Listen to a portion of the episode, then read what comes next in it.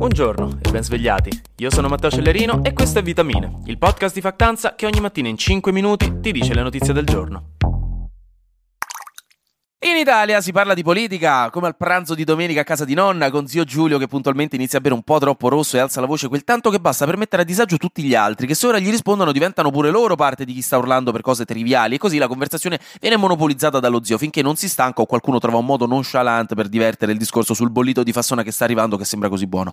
Il Roma Pride continuerà a non avere il patrocinio della regione Lazio, dopo che ieri si è alzato un polverone, dal momento che il governatore della regione Rocca e Rock è il nome del tipo, non è il nome di una nuova regione segreta che non avevate mai sentito finora, ma che per un attimo avete pensato, oddio, ecco cosa mancava insieme a Basilicata e Umbria, sono sempre quelle regioni che mi dimentico che esistono. No, Rocca ha tolto il patrocinio perché il portavoce del Pride ha fatto dei riferimenti al sostegno alla maternità surrogata e Rocca, in gergo tecnico, ha rosicato perché la pratica è contraria all'indirizzo politico del governo, è attualmente reato in Italia e va contro anche la sua sensibilità personale. Però ieri Rocca quindi ha aperto uno spiraglio diplomatico dicendo che se Colamarino, che è il portavoce del Pride, chiede scusa per la strumentalizzazione e la manipolazione, allora il patrocinio verrà ridato. Al che Colamarino ha detto no, eh, non chiederanno scusa perché nessuno ha manipolato nessuno, ma continueranno il Pride anche senza. Giorgia Meloni invece è volata in Tunisia, come una mamma che a cena chiede ai suoi figli cosa vogliono mangiare. Eh, volete il Tuni? E Tunisia, dai, va bene. È andata lì per parlare con il presidente Kais Sayed e poi con la premier Buden per parlare prevalentemente della questione migratoria, su cui Meloni si è detta soddisfatta, visto che grazie alla collaborazione tra i due paesi gli sbarchi in Italia sono diminuiti molto a maggio rispetto ad aprile e marzo, questa dichiarazione di Meloni, e di una serie di aiuti internazionali e finanziamenti fatti dall'Italia alla Tunisia per migliorare la situazione economica del paese. Ci sono state polemiche dall'opposizione anche qui, vista la politica leggermente accentratrice e autocratica di Sayed, tristemente noto per aver soffocato il dissenso nel suo paese in più occasioni. E si chiude in realtà con altre polemiche perché è uscito fuori il testo del decreto sugli aiuti alluvione in Emilia Romagna e in realtà la spesa totale di questi aiuti sarà di 1 miliardo e 600 milioni di euro contro i 2 miliardi e 200 milioni di euro promessi e vocalmente pubblicizzati da Giorgia Meloni. Quindi 600 milioni di euro in meno di quanto promesso, il che non è mai un'ottima prospettiva in termini di opinione pubblica. Mm, flash news.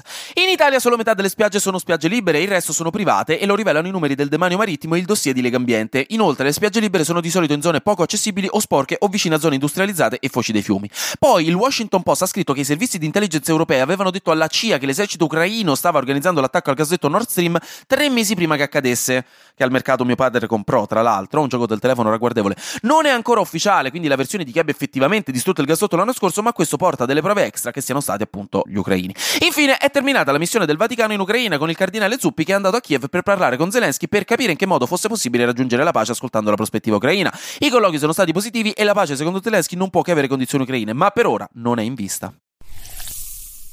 Ci spostiamo in Cina, in Oriente, oppure in estremissimo Occidente, perché se ci pensate basta continuare a spostarsi a Ovest e prima o poi in Cina ci si arriva. Quindi ci spostiamo in estremissimo Occidente oggi, in Cina, dove stanno facendo le loro cose, come tutti, una delle quali è leggermente distopica, però decidete voi, perché la compagnia tech Tencent, che è proprietaria del social WeChat, che in Cina è un'app che viene utilizzata per praticamente ogni cosa, viene usata come social per mandarsi messaggi e anche per fare pagamenti, dicevo, Tencent ha sviluppato da poco una tecnologia per effettuare pagamenti tramite palmo della mano.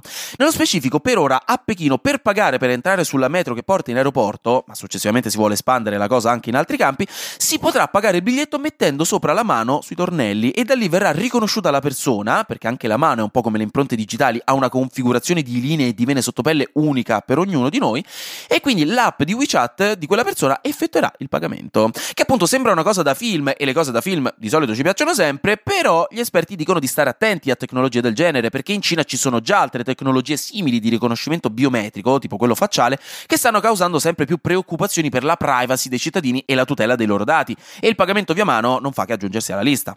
Dall'altra parte, invece, vi ricordate quando pensavamo da ragazzini che se avessimo iniziato a scavare nel terreno con abbastanza forza di volontà saremmo ricomparsi in Cina? Che non so chi è che ci ha instillato questa idea, forse erano i cartoni animati, non lo so. E comunque adesso ci stanno provando loro.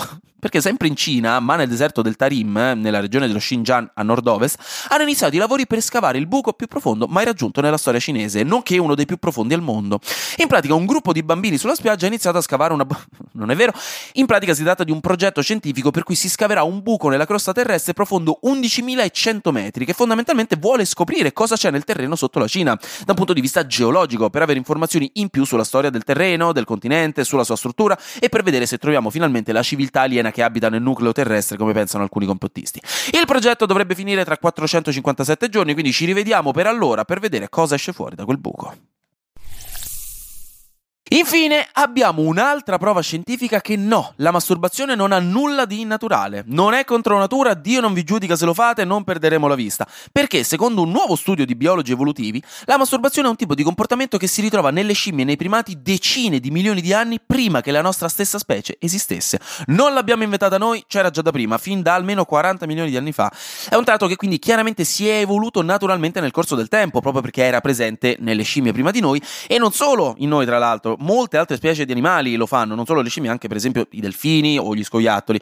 Ma la vera domanda è perché? Se un tratto evolutivo, come ogni cosa evolutiva, deve avere uno scopo, un modo per facilitare la riproduzione e il passaggio genetico, ma a occhio uno direbbe che è tutto il contrario.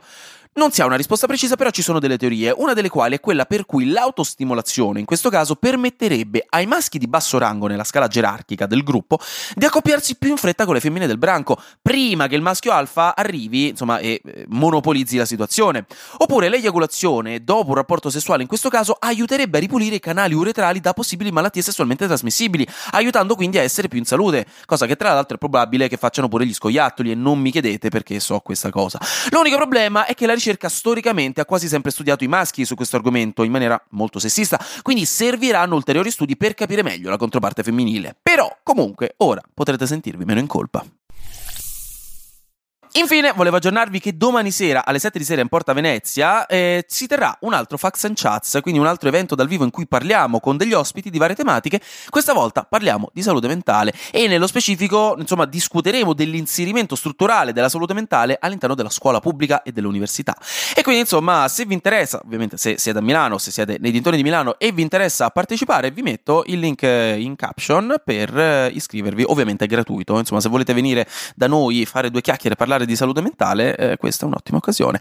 Per il resto, anche oggi, grazie per aver ascoltato. Vitamine. Noi ci sentiamo domani, perché sarà successo di sicuro qualcosa di nuovo e io avrò ancora qualcos'altro da dirvi. Buona giornata e buon mercoledì.